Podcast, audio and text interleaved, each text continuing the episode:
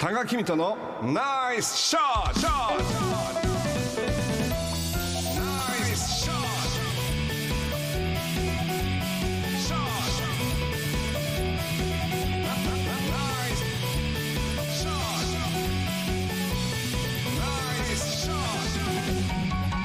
このコーナーは多賀さんが普段気になることや伝えたいことをお話ししています。ポッドキャストで配信中。スマホやパソコンでポッドキャストのアプリをダウンロードしてお楽しみください。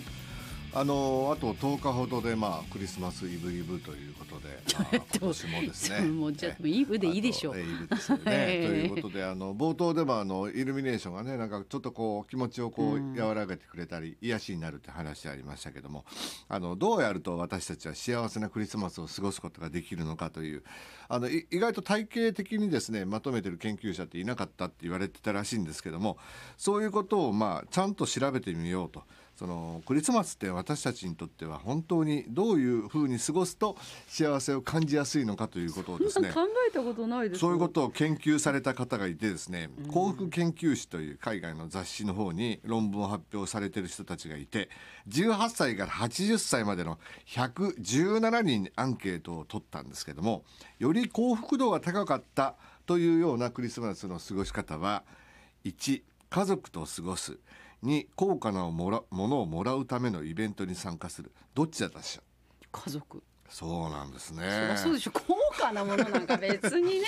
あのー幸福度が意外と低く感じる、消費やプレゼントをもらうことを重視したクリスマスを過ごした人たちって 幸福度が低かったんですって。でもねフェラーリとかプライベートジェットもらったらフェラーリなんかいつ誰にもらうの？もうくれるわ誰も。怪しい以外の何もでもないでしょフェラーリ くれる人、まあそういうのもらったってですね あの幸福度が高いとは限らないという結果が出たということなんですけれどもまた面白い研究をしていましてですねいいプレゼント悪いプレゼントがあるという結これは贈り物が人間関係に与える影響について研究をされている方々なんですけども良い贈り物はカップルの間の同質性親近感。まあこの人とは私うまくいけるわみたいなね。あとはあの親近感を維持するんですが関係にそれほどプラスにならないえ？良い贈り物というのプラスにならない、うん意外とプレゼントってそれほど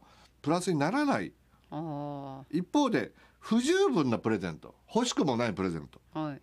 これは同質性に疑問を抱かせて関係性を傷つけてしまうとまあいろんな考え方があるんですけども頑張ってプレゼントを選んでも大して効果はないけど失敗するとギクシャクするというお話です。これはですねあの男女の差があるということで私もこれびっくりしたんですけどもなんとブリティッシュコロンビア大学の心理学部学者のエリザベス・ダーン先生がですね研究しました。初めて出会う大学生の被験者異性ですねペアになってもらいます、いいですか？想像してください。大学生ですよ。数分間雑談させました。それお互いにプレゼントを送るという設定でまあ雑談をしています。あらかじめプレゼントのカタログも見せて欲しいものと欲しくないものをランク付けしておきます。まあ僕だったらプライベートジェットが欲しいなとかでもあのこんなものはいらそないなね、だなんで大学生のそんなカタログにそんなんないでしょうよ。あそうですね欲しかったプレゼントと欲しくないプレゼントというふうに、まあ、自分の中ではあのランキングをつけてもらうわけですはね。それで相手が何をくれたらどう感じたのかということを調べました。すると男性はですね欲しかったものを贈られると相手に対してより親近感を感じる傾向が示されましたほ男の子はね。うはい。しかし女性はプレゼントの良し悪しが親近感の大小にあまり影響しなかった。あじゃじゃあ何何何何に影響するんですか？その続きが出てくるんですけど、トメちゃんこれどう思う？でもここまでのこの。男性は例えばあの欲しいものをもらうと親近感を感じるんですよ。女性は意外とそれがあんまり影響しないの？はそうですよ。親近感なんか感じません別にだって初めて会った人だもん。そうそうそうえ何もらっても別にあまあありがとうございます。男は感じるらしいえだから勘違いしてるんじゃないですか。男はやっぱり勘違いしやすい勘違いしやすい。え二つ目の実験です、付き合っているカップルの大学生ですはい。あとほぼ同じ実験です欲しいもの欲しくないものをランキングして相手にまあ親近感があるかどうかを書いてもらいましたするといきますよ。欲しくないプレゼントを受け取った男性は親近感を感じる度合いがより少なくまた関係の継続も短くなると予想すると答えています。そうでしょうね、うん。男って現金ですね。でもそれ付き合ってるカップルでしょ？あ付き合ってるはい。で女性は？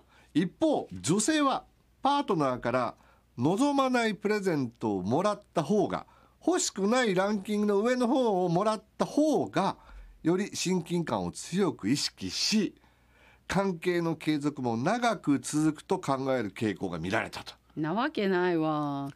欲しくないじゃなくて思思ってもなかったってことかもしれないです、ね、望まないプレゼント。もうこれ絶対いらんわっていうもんくれた方がいいってこと？ももうあるということです。ええ。これはですね。ランクに入ってなかったものとかならわかりますけどね。ティッシュコロンビア大学のおエリザベス先生がですねこれをどう解説したかというと、えー心理的防衛機能が女性には働きやすいと。女性は2人の関係に例えば不十分なプレゼントから脅威を感じるほどその脅威から関係を守ろうとするというのです。知り合ったばかりの人とはそれほど深い関係はないのでつまらないプレゼントをもらったからといって関係性を脅かしたりはしません。ところが守りたい関係性がすでにある場合は女性は潜在的な脅威に対して防衛しようという動機づけが行われると。防衛しようで好きになるんですか、もう。よりあこの人は私のことを考えていない。だからこそ私がしっかりしなきゃいけないと。この人と私の関係を守ろうとするという傾向があると。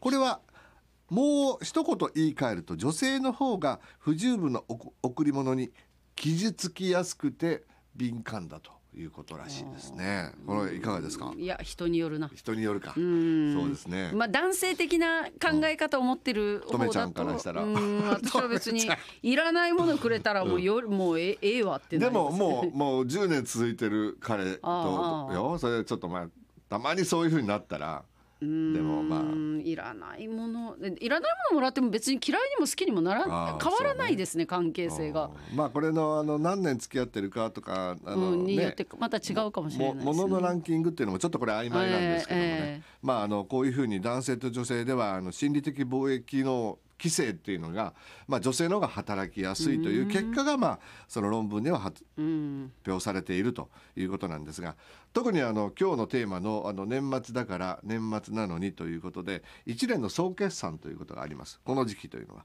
これはあの実はですねあの私たちをネガティブに追い込む可能性があるっていう話をちょっとしましたよね。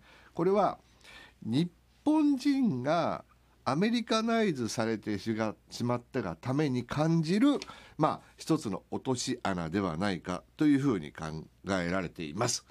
日本人はもともと諦めてるというのは美徳っていうふうにも思われてる時期があったわけですけどどこまでも前向きでありなさいというふうに教育が変わってきたっていうだからこそ前向きに評価されないといけないからこの日までにこういうことをやんなきゃいけない。あれもしなきゃいけない。お父さんこれお母さんこれこれ言うからしっかりしなきゃいけないというふうに追い詰めてプレッシャーを感じて心を忙しくさせて疲れてしまうという。今変わってますねでもきっと、うんもうだってもう若い子ねおおおえあれお正月だから家族で過ごすとかそういう考え誰も持ってないじゃないですか、うんもう疲れたんですよ多分。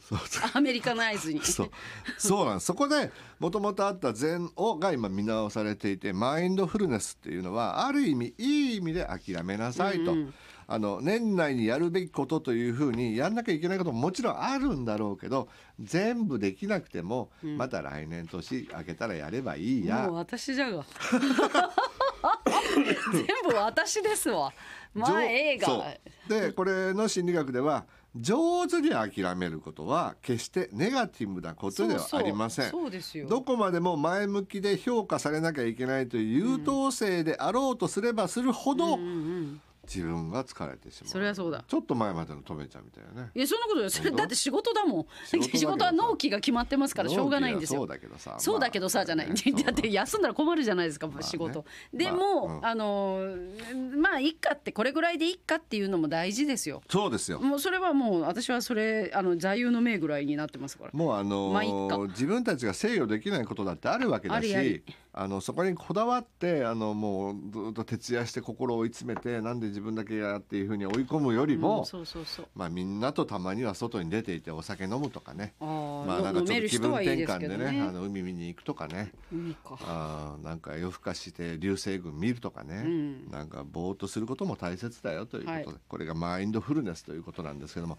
まあこの時期、えー男性女性あのプレゼントを送り合う人もいるかもしれませんけども。いるのかな、今日の今時良いプレゼント。ちょっとなんか昔悪いのプレゼントの話も、ええこれねあこれいつ出店なのかということですね。ブルな感じしません？あ2008年ですね。あちょっとふちょっと前かな。そうかもう10 15年前だもんね。一昔一世代以上か。そうですね。そうか。いい15歳前というとどれぐらいの人？まあ40代40歳ぐらいの人はピンときてるかもしれないですね。ますか、うん。ね。まあまあそういうプレゼントまあ僕の場合は何もらっても嬉しいんですけどうんまあでもプレゼントも難しいよね。難しい。もうなんかそういうパーティーがあってね。みんなで何もらってもなんか私は持って集まりましょうと言われてもね。あもう一番嫌ですね。嫌な。の1000円持ってみんななんか持ってこいって1000円。もう嫌そうね。何もらってもあーって感じになっちゃう。難しいよね。なしがいいなもうな。あなし？